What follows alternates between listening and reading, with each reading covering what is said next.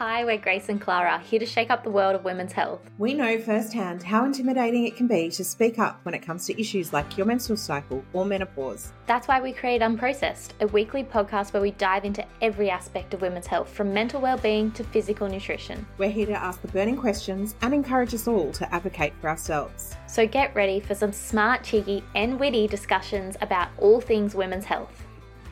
Welcome back to Unprocessed, guys, with Grace and Clara in your ears. And today we are talking about it all from periods to fertility. Today on the show, we discuss what period poverty is and we interview Rochelle, who is the founder of Share the Dignity.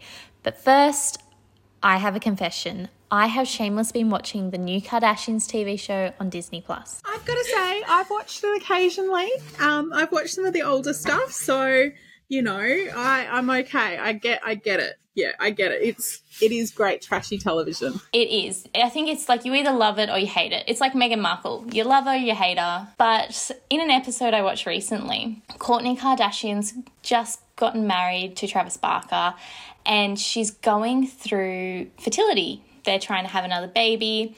And she brought up in one of her interviews, and this resonated with me so much, that she froze her eggs a few years ago. I actually remember watching those episodes. Oh, so here we go. I also watch it. Um, I I remember her because obviously she was talking about, and I think at the time she was not sure. I think her and Scott were going to have another baby. Oh, just crazy stuff. Even though they weren't together, they were thinking of having another baby. And I believe you know Kim had gone through the egg freezing process, mm-hmm. so I think they were talking about egg freezing back then. Yeah, so it's like it's come full circle because now she's defrosted the eggs, but they actually didn't survive. I'm sitting there shocked because for me, I'm 29 years old. I always thought in the back of my head, I'll freeze my eggs like in the next couple of years and that'll be my safety net. I I understand. So I think this is a misnomer going around quite a lot at the moment. And I think I think A, it's a great thing that at 29 you're thinking about your fertility and when you want to have children. I mean, I guess 20, you know, 29 is probably that age. Some people are, you know, thinking about it 25, 29. 30s, early 30s, it gets a bit scary when you're really starting to think about it post 35. Um, Mm. because that's when they obviously call you geriatric pregnancy. Mm, I hate that term. Just lovely. Like I'm just imagining these nanas walking in with walking frames talking about their fertility. I get that people want to put off their fertility and I think it's been going on for a really long time that we just think freezing our eggs is a miracle.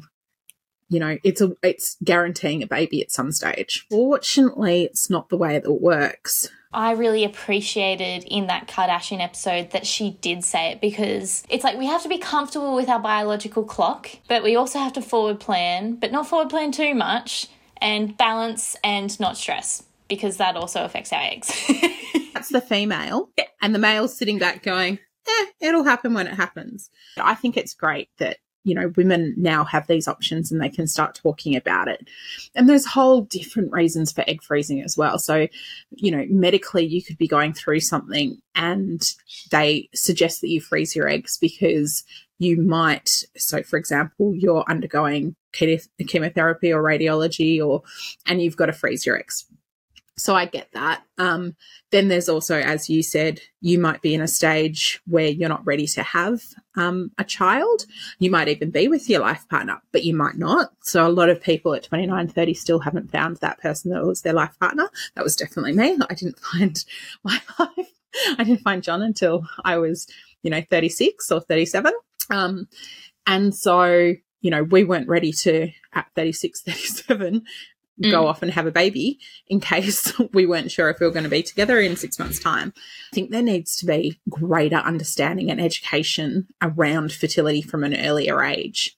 So, a lot of people are like you who go, I can freeze my eggs and I'll have a baby at some stage.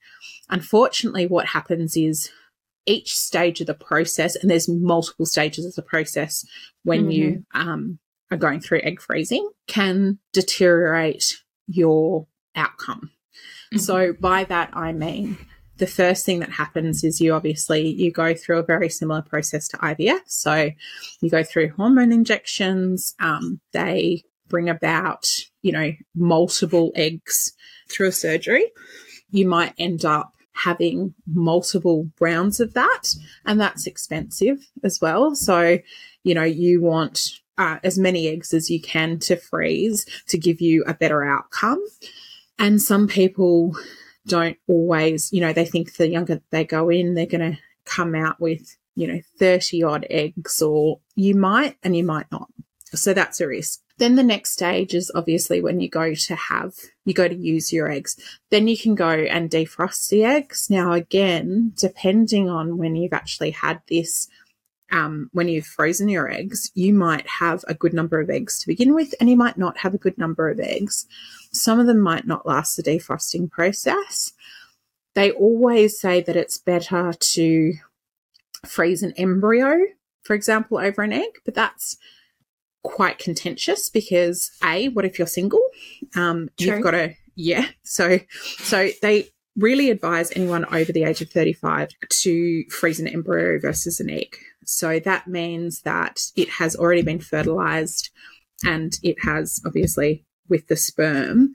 Now, that sperm, if you're single, might need to be from a sperm donor or you would need to find that, I guess, solution. And then what happens if you do find a partner that you want to use the eggs with? So that's quite contentious if you're single. You might want to just freeze your eggs as eggs. When they start to defrost, you could have some of them drop off. The next stage is that when they go to actually fertilize, so they get the sperm and um, marry it to an egg, and now it can be done a few different ways. But again, not all of those will fertilize. So sometimes you'll go in and say you've got nine eggs.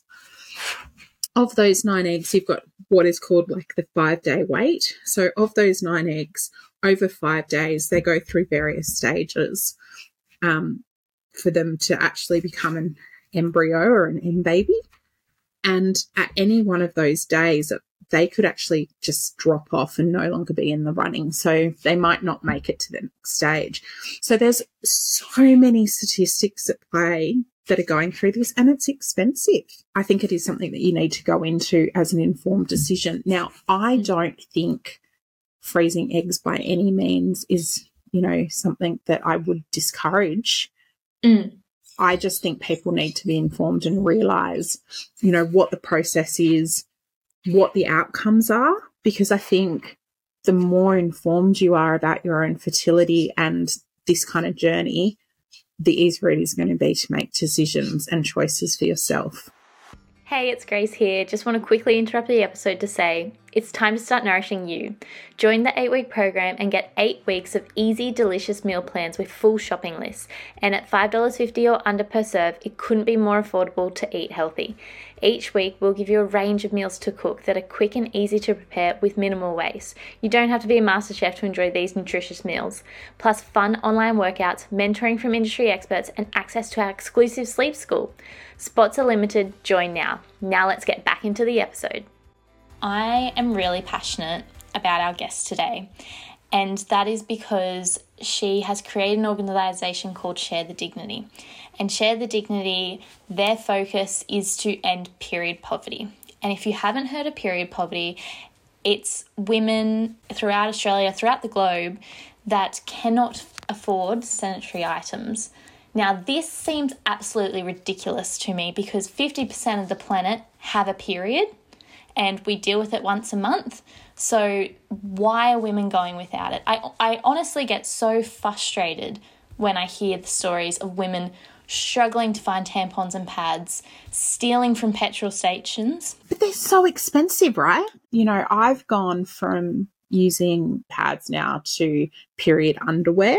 Oh yeah, I love period underwear. Yeah, so Game do changing. I. Game changing. I think I had to buy, so say the average period is three to four days, say three underwear a day, and you want overnight underwear, all of that kind of mm-hmm. stuff. I mm-hmm. think I was buying like eight to 10 pairs of these underwear. And yeah. at $35 an underwear, that's 300 350 bucks right there. A lot of people don't have 350 bucks to spend on underwear straight up.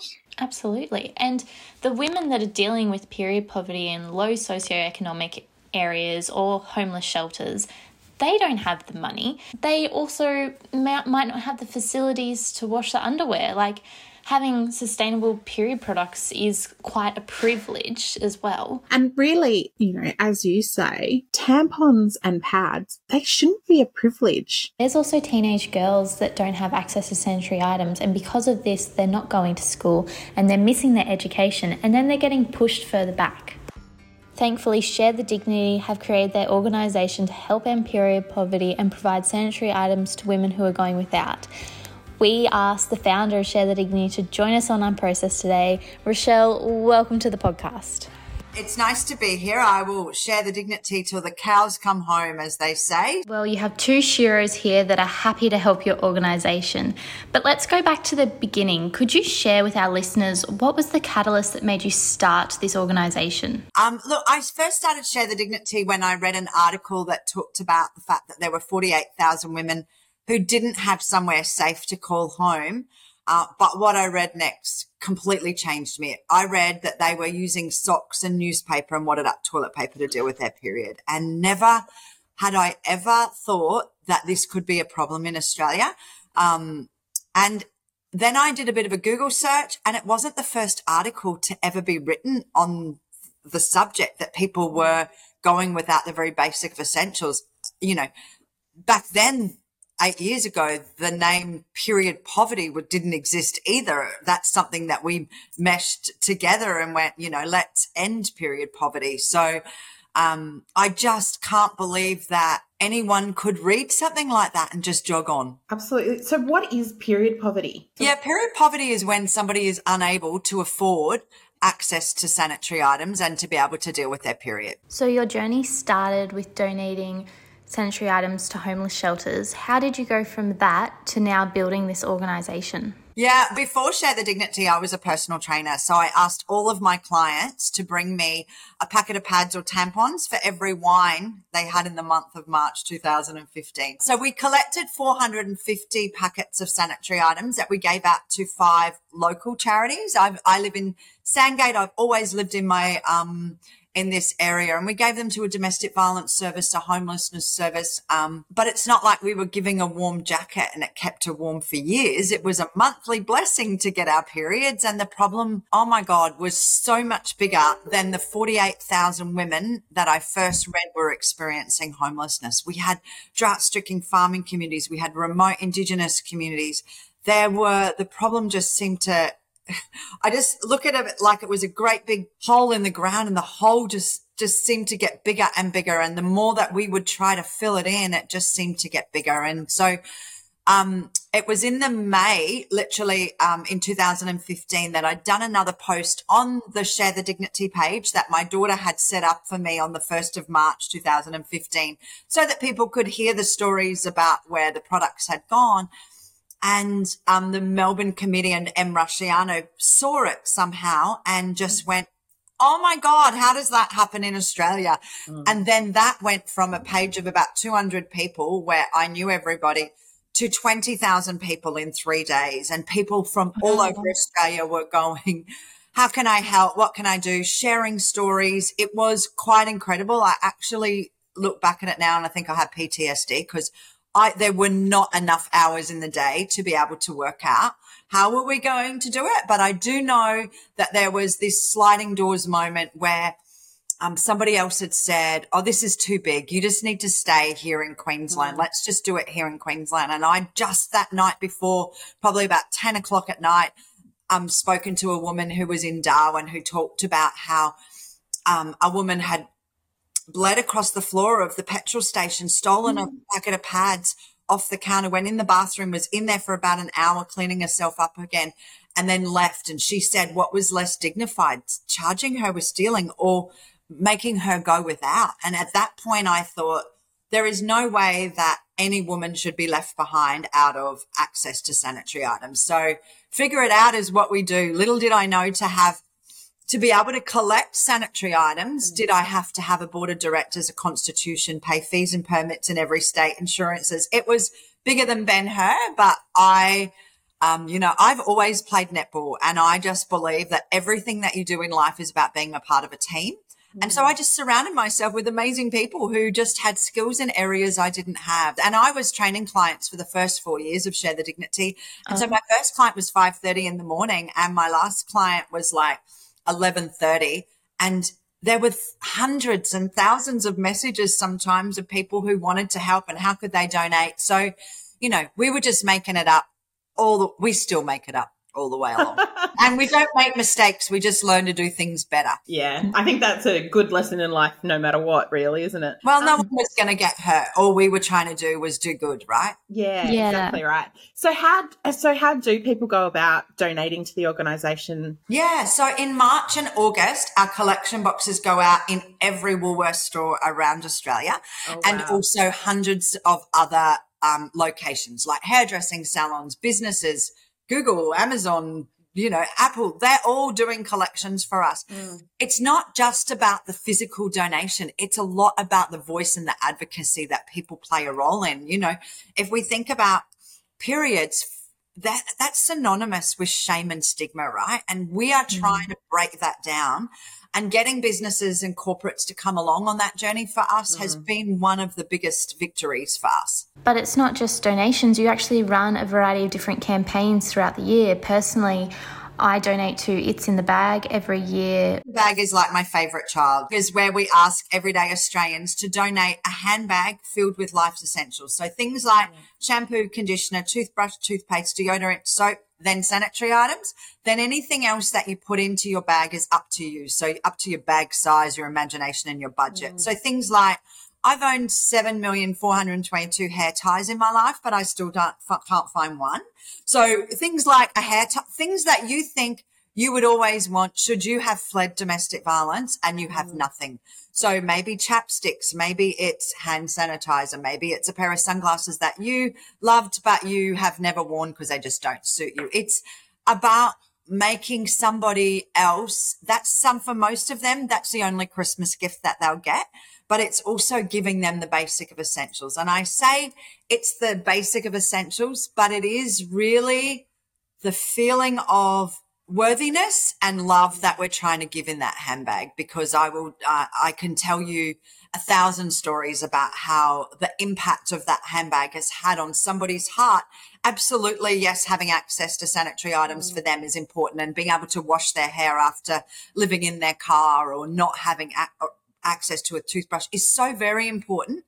But just knowing that another sister's got your back mm. for just a small portion of time in your life and that you're worthy is so very important. So, how do you distribute the bags? Because when I've donated, I drop them off at my local Bunnings, but once you collect them from there, how do you get them to the women that need them? Yeah, so we ask that people put together a bag, drop it into any Bunnings throughout Australia the last two weeks of November. And then those incredible women, and there's some mighty great men out there who are our sheroes and heroes, pick them up. So if they're picked up in Melbourne or uh, give me a give me a location wherever they are, they uh, get checked by a volunteer there. And then they are given directly to the homelessness shelters, to the domestic violence services, and to the community services that we work with. So they don't actually ever come back to a central location.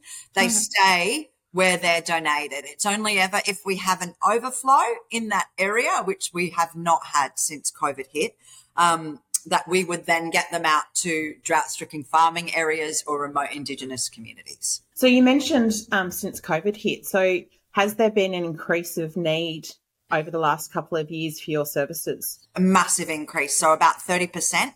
But there's also wow. been a 30% wow. decrease in donations. So to give you an idea, in 2019, we collected 140,000 It's in the Bag donations, which is incredible. And our charities were wanting about 150,000. And so we'd never really ever met the, the grand need of what was out there. Um, but in 2020, we received 95,000 bags and the need grew to 165,000. Wow. So you wow. can see that there were for us, it was heartbreaking because Yeah. all I ever wanted, all we, and I say I, but when we don't collect enough, it hurts every single volunteer because we look after our own neck of the wood. We are the legacy that is left behind in whatever suburb it is that they donate. And so not being able to give the bags to every woman spending Christmas in a DV shelter or experiencing homelessness was always our intention. And so mm. COVID had a massive impact on us as a charity, but obviously on those in Australia that are doing it tough as well. So you mentioned obviously um, the recipients are, you know, women in DV shelters and homelessness. What are some of the circumstances that lead women to obviously end up needing, you know, a bag or needing sanitary items? The stories are very vast. And to give you an understanding of the young girl, and there are lots of, not lots, I would say, there's probably half a dozen stories you'll find on our YouTube um, channel that where we've um, been able to share some of those stories from some of those absolutely brave recipients who've, who've been brave enough to, t- to share with us. But they're vast, you know, like we do have Kathy that talked about last year being fleeing domestic violence, actually being shot and crawling from her home and receiving a bag. And in that bag, she talks about the fact that there were two packets of pads and that she didn't need to worry about it for two months. She was so excited that there were two packets of pads in her bag. Um, but she also had a note in her bag that said, You are not alone. That's all it said. And she said she kept it with her through all of her court trials and just kept touching her, her chest and saying, I'm not alone. I'm not alone. So that bag for her meant everything, right? And then we have Gabby from Perth who talked about being a young girl who who was really struggling with mental health issues and was sleeping on the streets in Perth during the day um, and being awake at night and not having there's just not enough places for these for the youth or for mm. anyone to get whether you're fleeing domestic violence or experiencing homelessness. I mean we can't even get accommodation now for people right? There's no there's no there's a massive rental crisis. So Mm. mm. need just keeps growing and growing. And you know the stories are they're vast but you know they're there. And we as women just want to support another woman. There's no way that we wouldn't want to just give her the very basic of essentials or give her a hug. I mean the handbags are like a hug in a handbag mm. right that, Yeah. that's what we would do for anyone who happened to tell us that they didn't have somewhere safe to sleep or they were fleeing domestic violence and they got they're stuck and they got nowhere to go So your volunteers are called Sheroes, which I love. But how do you become a Shero and what are the responsibilities of a Shero? Well, they wear special angel wings to start with. They're absolutely incredibly selfless. That's what they are. Um, you can head to our website. Um, our volunteers can do lots of different things. And so there are people, uh, like I met a volunteer yesterday who doesn't have a license. So she actually can't go out and pick up and do that, but people will bring her bags and they check them. Every single bag that we get donated, we check because the end recipient that we want, we want to make her feel valued and important and loved. And sometimes we will get, and there is, you know, I think as the years go on, we get less of them, but there are bags sometimes that are not worthy of passing on to someone we're making. If the hmm. strap has got tears in it or there's half used anything in the bags, we'll just remove it and, um, and fill it up. But we also hmm. ask for all of those basic essentials in a bag. So shampoo, conditioner, toothbrush, toothpaste, deodorant, and soap and sanitary items. They're the basics that we should all have a human right to, hmm. right? So every single bag we want to contain that. So if a bag has all of that, that's checked. That's perfect. We put it to the side. But if it doesn't, we play a little game of Tetris a little bit later and, and work what that is. And that does take time um, to go through those bags. So we could never have enough volunteers helping us around it's in the bag time. Um, but in our normal March and August drives, um, volunteers will go into a collection point, pick them up, count them, bag them, and put them into our um, IT system. And then that IT system then tells them which charity that they're going to, gives them a Google Maps of where they're going and the contact details, and gets them to the charities. That's the my favorite thing to do. So going to the charities and sitting down and talking to them about the incredible work that they do. We are only one piece of the pie that helps them look after the hearts and souls of the women. Incredible. Do you know how long? So a donation from a march or um, for the pads, how long it normally lasts a charity? I will try not to cry.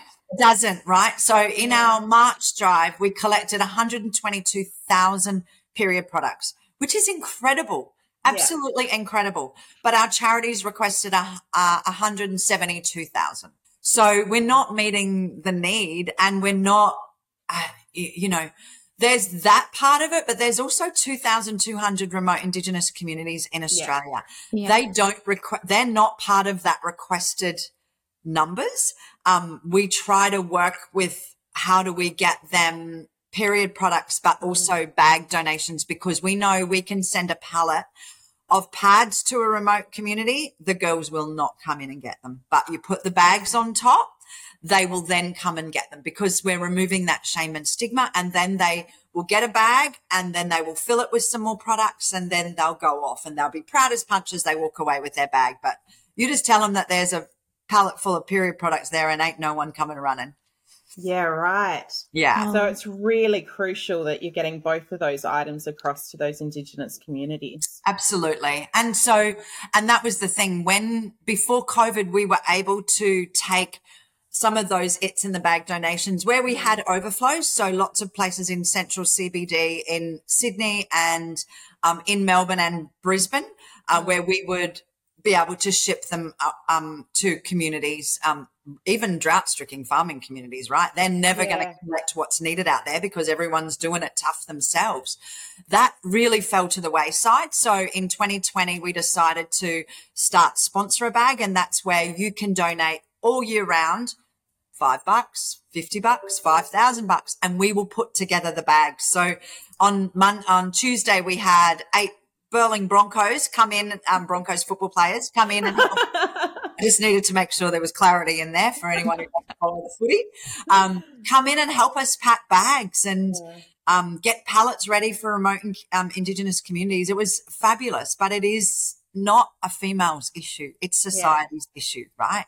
If you don't menstruate, you come from somebody who did, and that's why you're here. So, how can organisations get involved? So, obviously, we've spoken about the grassroots and the individuals, but how do businesses and organisations get involved to help you guys out? Yeah, there's lots of different ways. I think the reason that the numbers came down during COVID were because no one was going into the office. Mm. And before COVID, people, organizations used to not give Christmas gifts to each other, but they used to buy products and they used to put together bags. And it's a really great team building thing to do. I wish we were clever enough to have known what those numbers were that came from organizations, but we didn't collect data like that, to be honest. And as I've said before, we don't make mistakes. We just learn to do things better.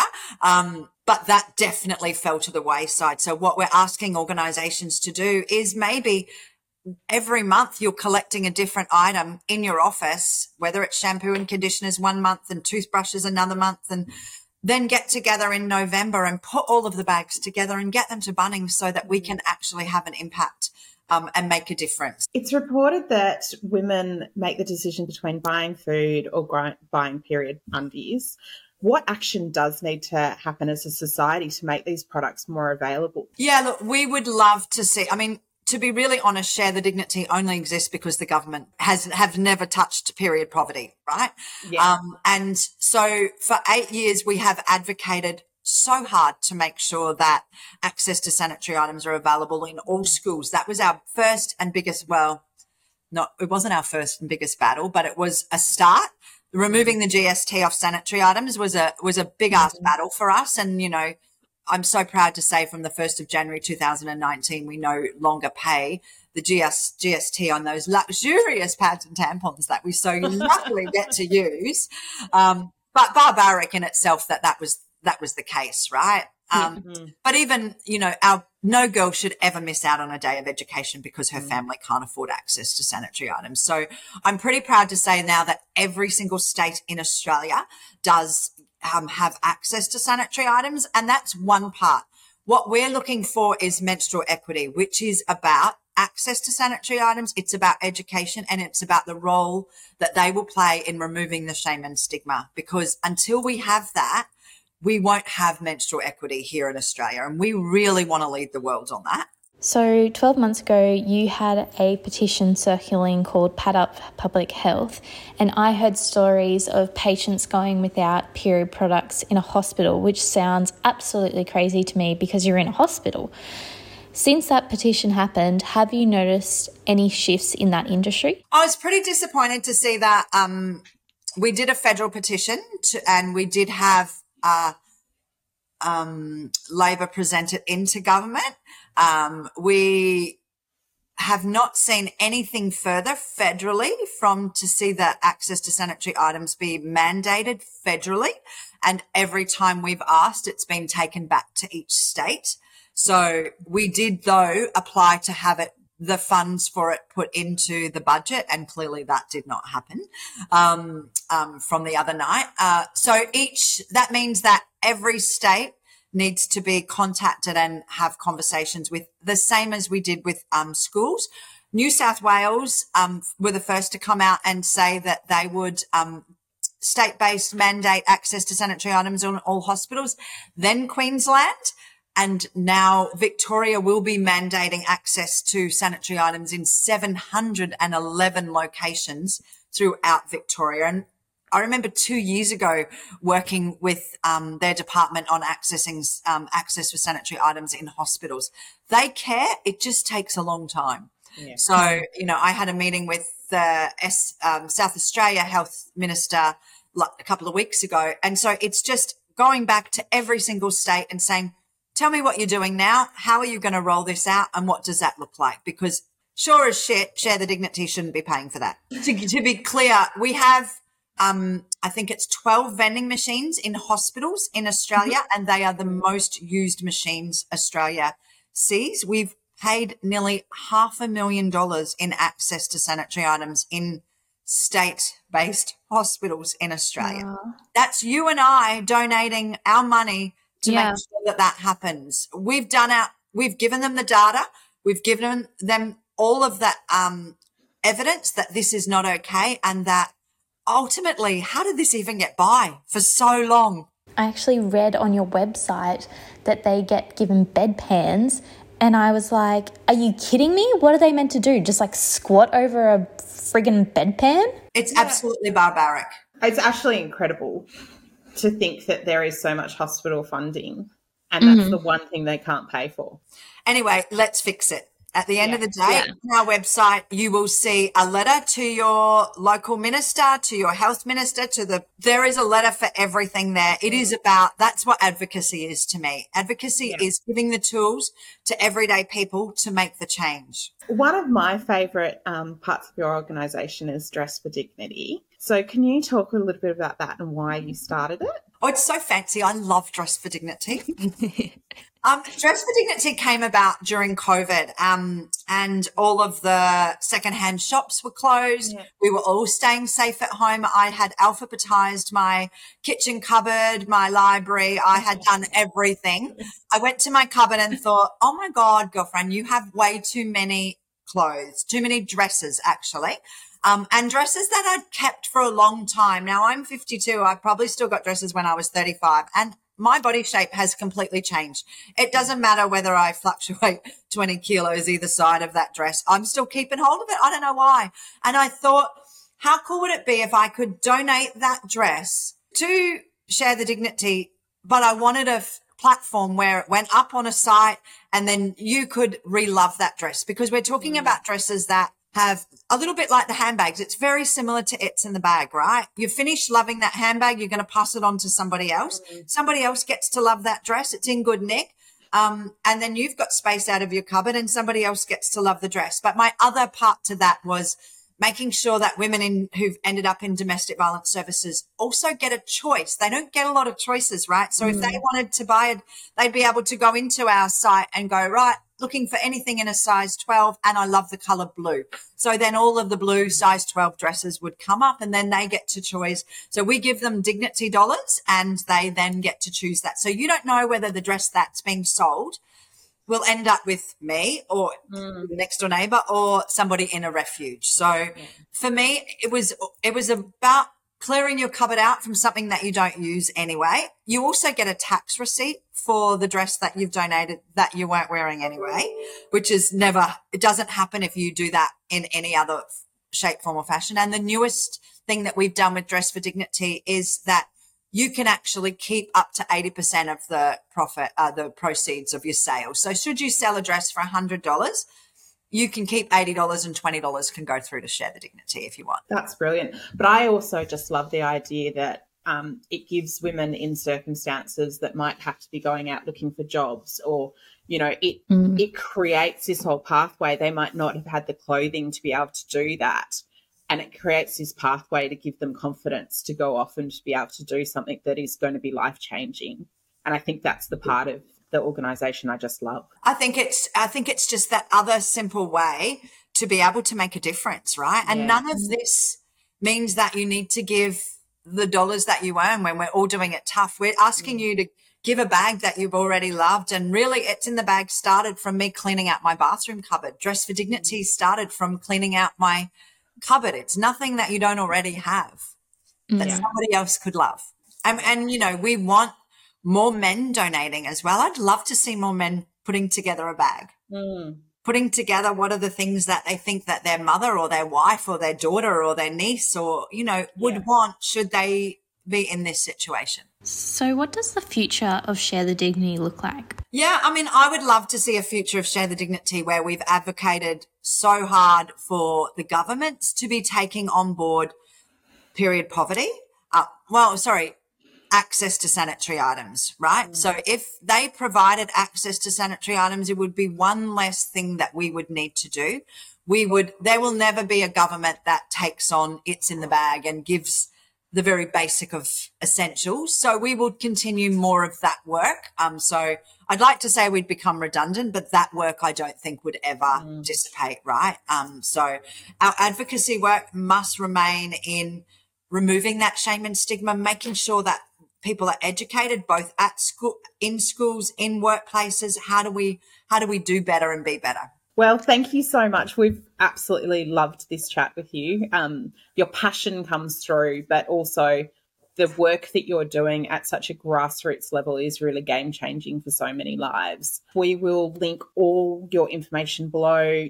Definitely for Dress for Dignity, we'll put all the links down there. And of course, for Share the Dignity, so that people can get involved and um, make sure that they get involved around that November drive and around the next August drive as well. So thank you so much.